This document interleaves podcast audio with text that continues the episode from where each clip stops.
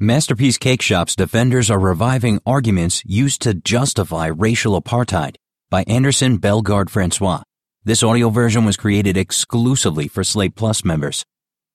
Even if the United States Supreme Court does the right thing in Masterpiece Cakeshop versus Colorado Civil Rights Commission and comes to the doctrinally easy conclusion that it is not a violation of the First Amendment for government to require places of public accommodation to provide services without discriminating on the basis of sexual orientation. It will remain unfortunate that by agreeing to hear the case in the first place, the court provided a prominent public platform to arguments that have as much moral foundation as racial apartheid and less intellectual depth than phrenology. From the earliest days of marriage equality litigation, opponents argued in the court that equal marriage rights for same-sex couples would harm three constituencies, society at large, the individuals involved in same-sex unions, and children raised in these households. The argument that same-sex marriage posed a threat to social order rested on the notion that same-sex married couples would weaken one of the most important social tools for transmitting community values and promoting public good, thereby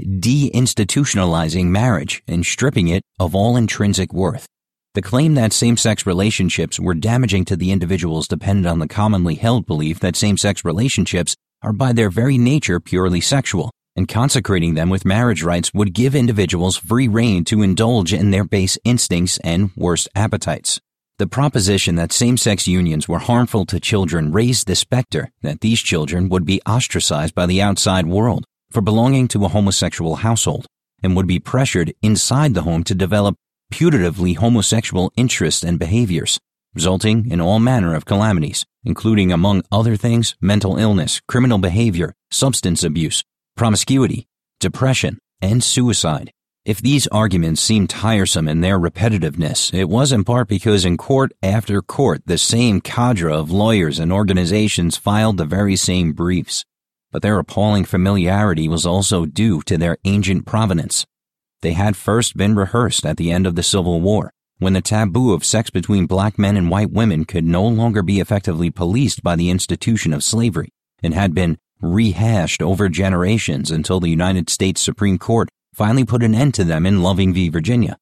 So beginning with one of the early marriage cases in California Supreme Court through Iowa litigation, the subsequent federal cases, a number of amicus briefs, most prominently from the Civil Rights Clinic at Howard University School of Law, showed in exhausting detail that the very same arguments that were raised against interracial sex, marriage, and parenting had been dug up, dusted off, and were now being revived against same-sex marriage. Indeed, so clear were the parallels that in many instances anti-marriage equality briefs relied on the very same biblical verses, the very same sexualized images, and virtually the very same eugenics theories as had first been used in anti-miscegenation cases, but perhaps no brief made the point more succinctly than the one that California NAACP filed in 2007, in which they simply cut and pasted, virtually verbatim, the words of the majority and dissenting opinions in Perez v. Sharp, the 1948 California case that preceded Loving by nearly two decades in outlawing a ban against interracial marriage.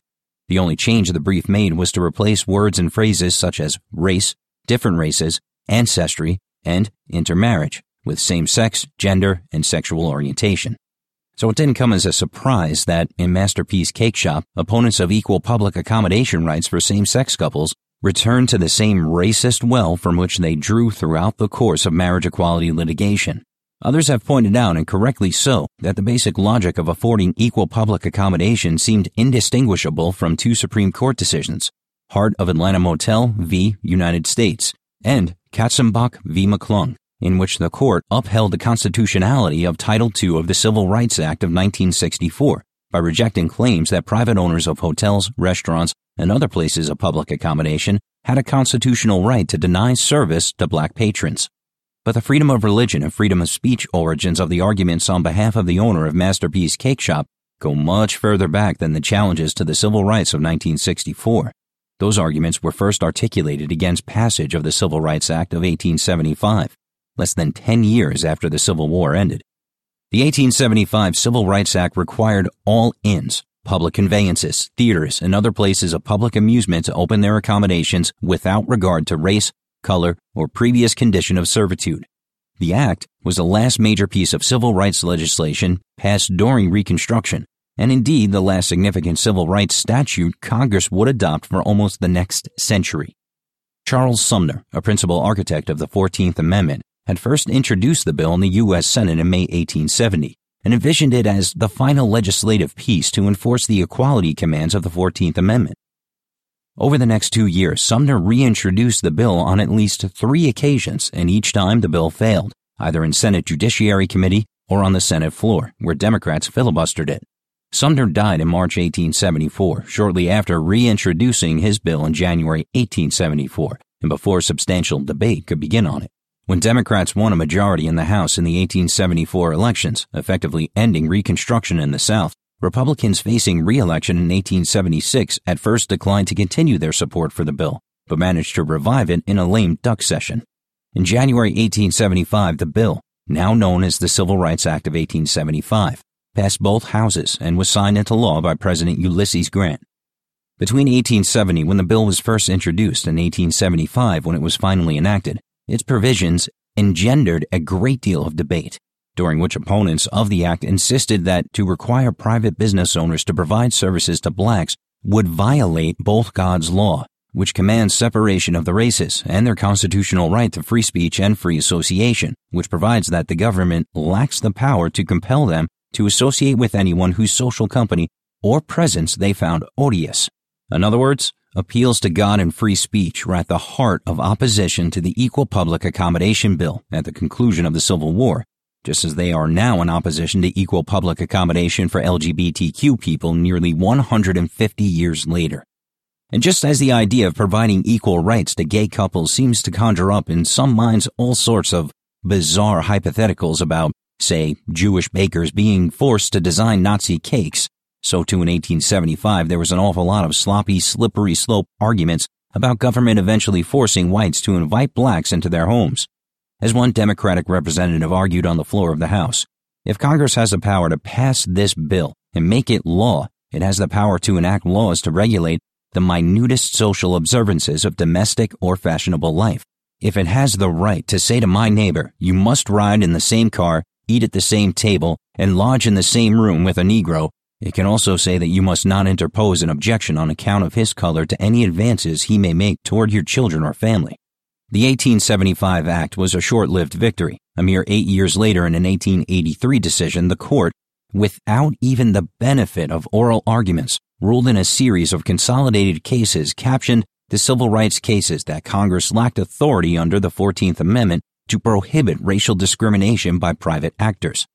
That decision, as much as Plessy v. Ferguson, issued 13 years later in 1896, established the foundation of an American racial apartheid system that would remain firmly in place in both the North and the South for almost a century.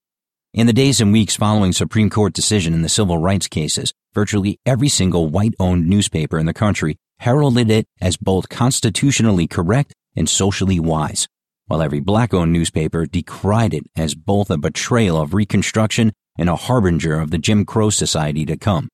In countless editorials, white newspapers lectured black audiences against making what these newspapers insisted were hysterical claims about how the decision would pave the way for Jim Crow. White newspapers also raised the point that blacks had a misplaced sense of priority in focusing on public accommodation, when there were so many other important rights for which they should devote their energies fighting.